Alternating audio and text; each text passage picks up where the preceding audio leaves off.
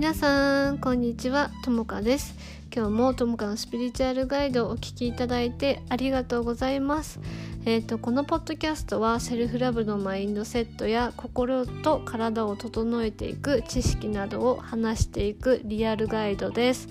あの皆さんね、ぜひあのお立ち寄りください。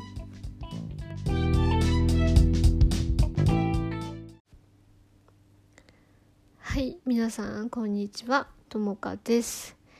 はい、えっと今日のともかのスピリチュアルガイドは激しい劣等感についてお話ししていきたいと思います。あのこれね、過去の私の話から私の経験からセルフラブを学ぶとこう変わっていくよっていうお話をしているんですけど、やっぱね、激しい劣等感の一番の何理由っていうのが本当に自己認知の歪み。これをね聞いて、あの本編っていうかあのまで聞いて、ああめっちゃわかるわって人は本当に自己認知が歪んでいるし、周りの影響もねすごく受けちゃってる人だと思います。だから自分がやっぱどういう人間かとかそのがやっぱ分かんなくなっちゃってるんだよね。人に合わせすぎちゃって、激しい劣等感がやっぱあると、やっぱ誰かに認めてもらおうと努力したりとか、誰かの都合に合わせたりとか、自分のことをやっぱり大切にできる機会っていうのはすごく減るのね。だからそういう人って、例えばだけど趣味がないとか、なんかなんだろうな、みんなが好きなことを一緒にやってんだけど、なんか楽しくないとか、なんか続かないとか、なんか決意してもそうね続かないもそうだし、なんか別に好きなことがなくて自分の自分がなくてよく分かんないんですって人すごい多いと思うんですけど、私も当時そうだったし、それってやっぱ激しい劣等感がやっぱあってあるから、やっぱ不安だよね。そんな自分のことをさ、なんかしょうがないしょうもない自分だって思っていたら、やっぱ常に人一倍努力しなきゃって気持ちは消えないだろうし、でもね、なんだろう、みんなはやっぱりじなんかねそのねみんなのことをそういう風に見てないから、あの褒めてくれるとかも周りはねないしね、きっと。うんそうそうで、やっぱ劣等感がさ激しいと、やっぱ自分のこと偽っちゃうしね、そのいい人でいいよって思ったりとか、今のままで十分なのに。でその劣等感を消すためにはじゃあどうしたらいいかって言ったら、やっぱ自分を愛することであったり、自分をね今の自分を受け入れる、許すっていうとこだったりあるんだけど、まずその劣等感が激しいってことにも気づいてない人がいるし、その劣等感の激しさの中にどんだけ自己否定があるかとか、どんだけ自分の価値観とかが歪んでるかとかが、やっぱ一人だとね分かんない、本当に分からないです私も分かんなかったから、そうそうそうね、自分のことを人に合わせすぎちゃって、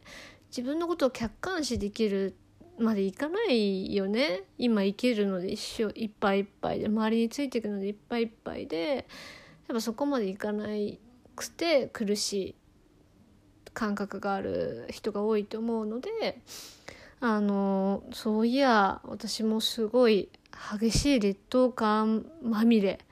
本当に激しい劣等感の女だったなっていうのをふっと思い出して、あの オーエル で働いて オーエル 時代の話をねちょっとしています。うんで私はね、その仕事を辞める時もやっぱ仕事がアイデンティティになっちゃってて、その公務員辞めたらやっぱ何もなくなるって思ってたんだけど、やっぱそれだとねしんどいよね。だから何かがなくなったら自分がなくなるわけではやっぱなくって、自分っていうのはもう常にあるものだから、そういうのもあの自分を取り戻せたのってどうやって取り戻したんですかっって話なんだけど、やっぱ自分を愛することだったよね。うん。っていうようなね、お話をしています。はい。あの、今日もね、楽しんでぜひ聞いてください。では、スタート。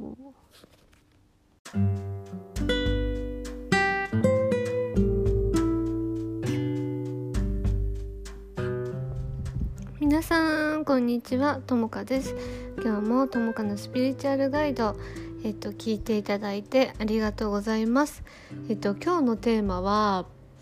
あのー、ね劣等感についてお話ししていきたいと思います。劣等感、これ私もねすごいすごい強かったんですけど、まずね私の話からお話しさせてもらうと、劣等感っていうのがね私はだいぶ消えてきたんですけど、あのー、うん小さい頃から私の場合はなぜかすごいいじめられがちで、すごくなんか惨めな思いを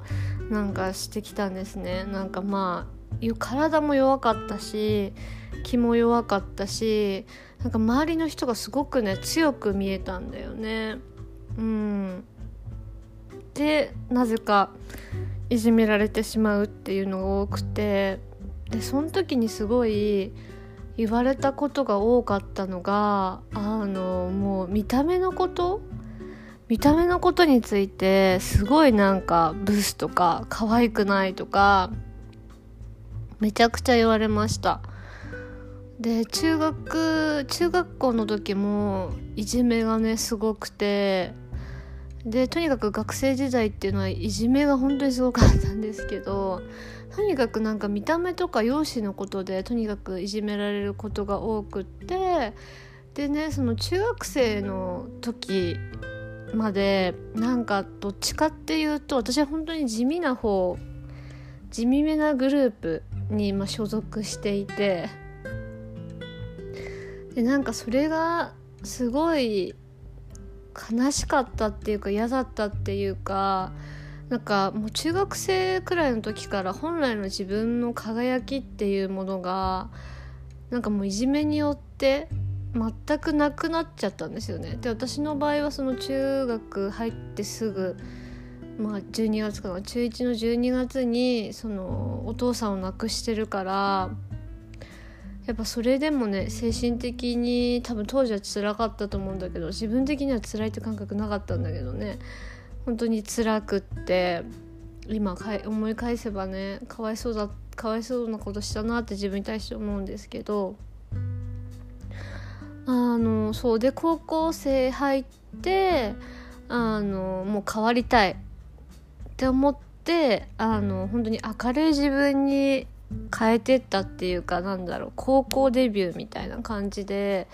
すごい努力したんだよね、いろいろ。うんでとにかく学生はの時はいじめがすごかった。であのうんで社会人になってからもなんかやっぱ容姿のコンプレックスがめちゃくちゃすごかったのと、あと中身自分の中身もやっぱり本当に今思えば嫌いだった感覚が本当にあって、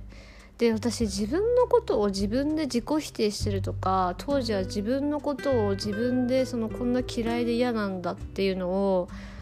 全くその思ってなかったんだよね。なんかすごい自分の自己認知がやっぱり歪んでいて本当にぐちゃぐちゃな感じだったんだけど、なんだろうなやっぱ自分のことが根本では好きだけど、やっぱ劣等感がすごくって、自分のためにすごい努力をしてきたんだけど、愛されるためとか認められるために努力をしてきたんだけど、でもなんか頑張っても頑張ってもやっぱ満たされない何かっていうのがすごいあって、でねこれ話聞いてる人多分該当する人いると思うんだけど、なんか知らないけどねそのやっぱ自分が好きだからこそ、なんだろうな、相手に認めてもらいたいからすごく頑張るとか、あの結構さ、その頑張って何かするけど結果が出ないみたいな人って多いと思うのね。あの自分のために頑張る、例えばだけど、うーん見た目を変えたくて頑張って頑張って努力するけど、まあ、愛してもらえないとかね。あとはなんだろうな、頑張っても頑張っても満たされない何かがあるみたいなね、そういう人も多いんじゃないかなって思います。うんでそれってその満たされない何かってやっぱ何なんだろうってあのね考えた時にやっぱすごい強い劣等感なんだよね。常に自分は何かが欠けていて足らない存在っていうのがやっぱりそのもろに関わってくるんだよね。うんで昔の私は本当にそのいじめられた恐怖からやっぱりその自分のねパワーを使うことをやっぱやめてしまったりとか、結局なんだろうな、見捨てられる不安とかがやっぱりあって、自分らしく全然いれなくて、常にいい人やいい子でいようとしていて、でそのなんだろうな、社会人にやっぱなってきたくらいから、その自分のその容姿が私はその頑張ってやっぱ、まあ、可愛くなったんだけど、そのなんていうのかな、やっぱ女の先輩の目とかがすごいやっぱ怖かったの、女性の先輩の目が。でやっぱり敵に回したくないから、あのなんていうんだろうな、自分を下げた自虐ネタで先輩を持ち上げるみたいな。私そのあなたの敵じゃありませんよみたいな感じであのーうん、やっていたから、でいろんな人にそれをやっていて、まあ、今思えば本当に人いろんな人に気を使ってすごいいい人でいたから、すごい心労、心の疲れっていうのがすごいひどくて、でその生理前になるとやっぱ付き合ってた彼にもうブチギレたりとか、もう本当に死にたくなるレベルで、もうなんか自分なん自分消えたいみたいな、もうこの世からいなくなりたいみたいなレベルに本当になっていて、で生理前になるともう別れるみたいな、彼氏にねっていうような人生を繰り返していました。本当にね、誰かや何かに認められるためにその頑張っていて、でそのやっぱ不足、自分の欠けてる何かをやっぱ誰かに満たしてもらいたいっていうのはすごいあったんだよね。でも私がその経験してきて思ったのは、その自分がね自分のことを不足と感じていて、誰かで埋めようと思ってもその穴っていうのは絶対埋まらないのね。うんだからその頑張っても頑張っても満たされない人っていうのはやっぱりすっごく強い劣等感から、ね、自分が不足だと思ってる本当の原因があるのね。でそこに気がついてそこを癒していったり、あの自分のことをね愛すること、自分のことを好きになってあげること、本当の意味でね好きになって自分のことを許して愛して認めていくことで、あのどんどんどんどんその劣等感がなくなったり、埋まらなかった穴が埋まったりとか、あの頑張っても頑張っても満たされない時って頑張る方向がちょっと人と違うんだよね。みんなと同じようにやれない自分を責めて、その頑張る方向に持っていくんじゃなくって、自分の内側の声を聞いてあげるっていうのが本当に大切で、それがねやっぱりそのセルフラブである部分だと思うのね。うんだから今ねこれポッドキャストで聞いてくれてる人はそのあまりにも劣等感がすごすぎて自分の本当のそのこうしたい声を聞くよりかも例えばその劣等感がやばすぎて、ね、周りと比べて自分なんか本当に、ね、やばいって私も当時思ってたんだけどそれを埋めるために必死何かでだからもう不安でしょうがないし自分に安心できないみたいな感覚でやっぱりねいる人も多くてのかなってでそれをやっぱ払拭したくてその、ね、このポッドキャストをね聞いてくれてる人が多分ほとんどだと思います。うん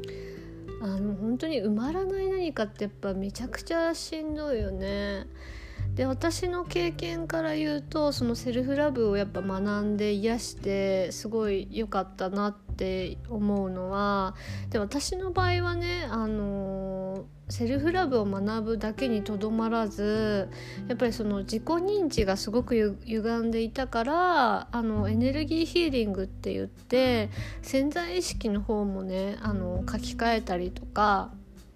癒していくっていうのがすごく必要だったんだよね、うん、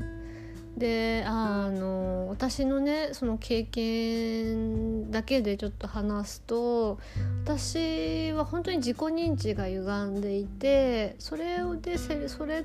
そうなんだ自己認知が歪んでいたからそれを変えるためにやっぱセルフラブとそのエネルギーヒーリングがねすごく必要だったんだけどそのじゃあ自己認知がどう変わったかっていうとこれをねちょっと客観的に本当にあの皆さんに聞いてほしいんだけど私はねもともとその観光庁、まあ、公務員ねで勤めていて設計士としてね勤めていました、うん、であのなんだろうなすごくね当時は仕事ができていました人よりも、うん、できていたんだけどあのそうねだから金額分かりやすく金額とかで言うと本当に何十億円っていうその設計のね額を一人でこなしてました年間ぐらいやっぱりその仕事ができました私は、うん、でできて人よりもねその移動の回数がやっぱ多かったです。でその観光庁に勤めてる人がわはね分かると思うんだけど移動の回数が多いっていうのはやっぱりその仕事がやっぱできる人がその転々とさせられるっていうかその必要な場所にやっぱりポストとして置かれるっていうのがすごくありました。うんでそのあんまり若い人で行ったことないような部署にもあの配属された、ね、私は配属してもらったことがあったりとかあのそのなんだろうな観光庁っていうか公務員のそのパンフレットにその自分がね代表として載ったりとかしてたりしていたのにもかかわらずこれだけ聞くとさすごいあすごいじゃんって皆さん思うと思うんですけど当時の私はこれは全くすごいことだと思ってなくていつも本当になんか地獄にいるような感覚だったんだよなあれなんか本当に劣等感を感じていていつも私は誰かに嫌われてる感じがしたしいつもなんか誰かや何かに依存しないといられない自分だった誰かや何かにすごく認めてほしかったしなんかその早く一人前にならなきゃみんなみたく追いつかなきゃってすっごい焦りの中で心機張り詰めた状態でやっぱりいたのねでめちゃくちゃ努力してでもやってもやっても満たされないみたいなのが本当に常にあってでも当時の私っていうのはそんだけ結果が出てるのに結果は出てないと思っていてそうで私が本当に欲しかった結果ってもう安心感だったんだよね今のままの自分でいいって思うことが私が欲しい本当に結果だったんだけど、当時の私っていうのは完璧になればそれがね手に入ると思っていたから、そういうような頑張り方をねずっとしていました。だからなんだろう、虚しくなる一方だし、ストレスはたまる一方だし、疲れは取れないしみたいな感じで、本当に自分の能力に対しても、自分の見た目に関しても、自分のね内面に関してもすごくコンプレックスを抱えていて、常に劣等感、常に不足をね感じてる私がいました。うん、だからすごく頑張ったんだけど、私がね欲しかった結果っていうのは今のままでね十分だよっていうね、認めてほしかった、ただそれだけなんだけど、それが手に入らなかったからすごいね苦しい思いをしちゃったんだよね。はい、そう、そんだけすごいことをなんだろうやってきたのに、全く当時はすごいと思ってなくて、でなんでかっていうと、やっぱりそのそれなりのとこに勤めて、今思えばねなんか当時は全くなんか名前書けばみんな受かるだろうとか思ってたから、あの本当公務員の皆さんごめんなさいね本当になんか私は本当そういうレベルで、なんか誰でも受かるだろうこんなのみたいに本当に思っていて、あのー、自分のね能力とか全く分かってなかった。なんかもう当たり前でしょくらいな感じだったんだけど、やっぱ能力が高いことには本当に気づいてなくて、だからこれポッドキャスト聞いてる人本当にね自己認知歪んでると思う、マジで。うん。みんながその思ってるより何倍も何十倍もやっぱ能力があるし、何十倍も何百倍もやっぱね見た目も綺麗だし美しいし、あのー、うんなんだけど、やっぱりね心のね問題っていうのがやっぱそれぞれにねあるから、そういう風に自分がね変な風に見えちゃったりすると思います。当時の私の感覚は自分マジやばい、人より全然足りてないみたいな感覚、本当にあのあんま語彙力が私もなくて言えないんだけど、そういう感覚でずっと本当にいました。うん、でねあのそうで、そんだけできてるのに本当に仕事できてないし、周りに嫌われてると思っていたし、あとはえっと、そのやっぱ学歴社会だったので、公務員っていうか官公庁とかそういうとこっていうのはね、そのやっぱねなんだろうな学歴社会なんですよね。うん、そうで、そのやっぱ荒波に揉まれてしまったりとかで、周りがやっぱすごい高学歴だったんだよね、あの私と比べると。でだからその大学の派閥とかがあったりとか、そういうのにね巻き込まれてすごい嫌な気持ちになったりとか、それこそなんだろうな見た目のことに関しても、なんか女はこうあるべきとか女性はこうあるべきっていうのがすごいべきべきべきべきっていうのがなんかもう貼られてる場所だったんだよね。なんか女性は本当になんかこれ聞いてさ、そんなとこいまだにあんのみたいな多分とこもあると思うんだけど、結構多分大手のねこれ聞いてる人、自分の勤めてる会社が大手とかで多分思わないタイプだと思うんだけど、私も別にその当時働いてた時別になんかしょぼって本当に思ってたから、他の周りの人がすごすぎてしょぼいなって思ってたんだけど、なんか同じみんなもそうかもしれないんだけど、そのなんつうのかな、やっぱその昔からある会社とか企業って昔の風習風習ってすごい多分多いと思うのね。あのー、なんだろうなセクハラとかそのパワハラとかっていうの研修とかもやっぱりさ、会社が大きいとやってくれたりすると思うんだけど、それでもなんかやっぱ足りてないなって私は当時感じていて、やっぱり女性をさ、そのなんだろうな花のように扱う、なんだろう、なんて表現したらいいかな、コンパニオンじゃないんだけど、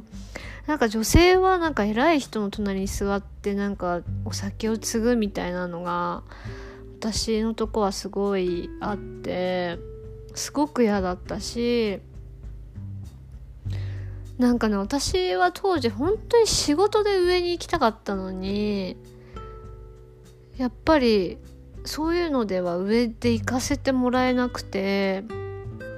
でもどうしても上に行きたかったから、なんだろう、上に行きたかったし、私は仕事が本当にできないんだって勘違いしちゃったから、あの、愛想をよく本当にして、本当に疲れていったんだよね。なんかパワハラとかセクハラとかも本当に自分が思ってるより本当に傷ついていたなって本当に今だと感じるし、それ周りの人がすごく怖かったのもあるし、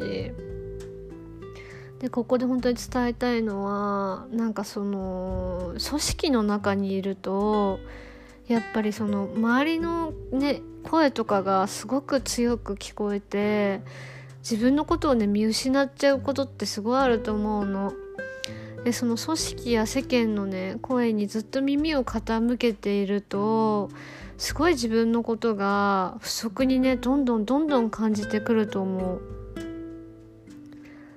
だからその自分をね愛してあげて、自分を守ってあげることってすごい大切なんだよね。なんかいちいちいちいちうるさい人いるじゃない。なんか自分の服とかさ、食ってる弁当にまで文句つけてくれる文句つけてくれるやつがいたんだけど、私の場合は本当にクソだよなんかもう本当にそういうなんかさ、どうしようもない変なデリカシーがない人ってやっぱいっぱいいるわけ、そういう組織って意外と。だからそういう人たちに振り回されちゃうと、なんか女はね早く結婚しなきゃダメとかさ、なんか私は言われたのは、なんか女の賞味期限をなんかさんじゅうまで、にじゅうごかな、にじゅうごまでとか言われたことがあって、女子のね可愛い女性ランキングとかつけてたクソがいたんだけど、そういうのにさ傷つくじゃん普通に考えて。でも仕方ないかなって私は思ってたの当時。いや全然仕方なくなかったね。ほんとストレスがすごかったんだけど、だからその世間や何かのそのジャッジする声に耳をやっぱずっと傾けちゃうと、自分がどんどんどんどんそれに吸い込まれてって、やっぱ劣等感の塊にやっぱなっちゃうんだよね。うん。そこからいち早く抜け出すために自分を愛してあげるっていうのが本当に大切に、ね、なってきます。うん、そうで私はだから当時本当に全然何も仕事できないって思ってたし、常に劣等感を抱えていたし、で私がすごい例え自己認知がどう自分を愛して自己認知がどう変わっていったかっていうと、やっぱ自分って思ってるより仕事なんだやってたじゃんっていうのと、えなんか能力めちゃくちゃあったんだっていうのにやっぱ気づけるようになったのと、うん、あとなんか当時はすごいやっぱりあのお金にすっごいやっぱり今と比べたら余裕がすごいあったのね。うん。でもそれでもあのお金がないって勘違いしてた。いつお金がなくなっちゃうんだろうっていう恐怖の中にやっぱりずっといました。あんなにお金あったのに。でなんかやっぱりなかったのは安心感なんだよね。私になかったのはお金がないんじゃなくて安心感がなくて、うん、で今あの本当に昔はそのストレス発散ですっごいお金使ったんだけど、今は全然ストレスがやっぱないから、お金をね使わない、物を買わないっていう風にやっぱ変わってきて、あお金があるかないかじゃなくて、私になかったのって本当ずっと安心感なんだなってすごく思いました。うんうん。で安心感もなければ欲しいものは全部ね入手に入っていたのね当時。でも私欲しいもの手に入ってないって感じていて、だから私が本当に欲しかったのってやっぱ心の拠り所だったりとか心の安心感だったんだよね。それを今のね今の自分でいいんだよって認めてあげられる安心感、認めてもらえる安心感だったんだけど、それがやっぱりね自分で得られるものって知らなかったからずっと外でね補おうとしちゃってたんだけど、あのセルフラブを学んでヒーリングして癒してからはそれが自分でね手に入れられるようになった。そしたらやっぱ物の考え方とか物の見方とか価値観とかがすごくね変わってきました。うん、だから当時は本当にマンションとかねも持っていたりとか、あの洋服とかもね今なんか本当に好きなんだろう、前はね本当に洋服で月すごい買ったり化粧品とかもねエステとかも行ったりとかしてたんだけど、本当になんか埋めるようにね行ってたんだけど今は全く行ってないよね。そうだ、整体にねもう肩こりがすごすぎて整体に週さんで行ってたからね。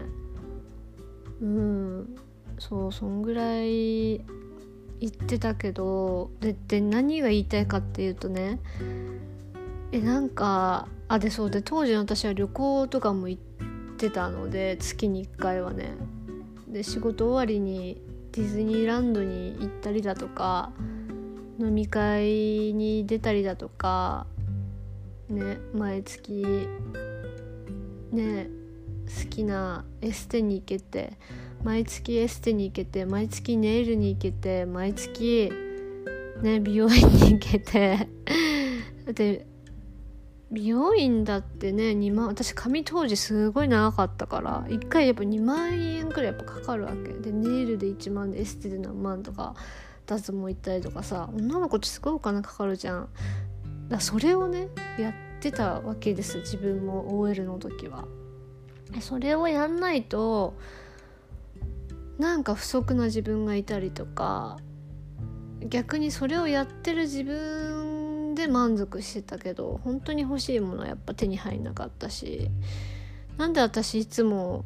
愛されないんだろうとか大事にされないんだろうとかって思っていました。でもそれって今だからね言えるけど、あの本当に自分で自分の何かをなんか足らないものを自分でやっぱ埋めない埋めないと外に求めてもねやっぱ欲しいものって自分の何かだから手に入んないんだよね。この欠けてるやっぱ何かがわからないから外外側で埋めてもそこと向き合うやっぱ必要があったんだよね。あのうん、だから自分を愛するっていうことが一番の薬っていうか一番私に必要なことだった、劣等感を消すために。うん、そうちょっとあんまりね伝わらなかったらね申し訳ないんだけど、あのとにかく簡単に言うと自己認知がすごい歪んでて今客観的に思えば思ってる自分と全然違った。もうだから周りが見てる自分と自分が見てる自分が本当に誤差があって、それがすごいしんどかったし、やっぱり自分が欲しいものがよく欲しいものねを理解してないと頑張っても頑張ってもやっぱ満たされないっていうのがあります。うん、でやっぱり何かって言ったら自分から自分への愛なんだよね根本はね。うん、そうそれを本当にね学ばせてもらった体験だったなって本当に今では思ってるんだけど、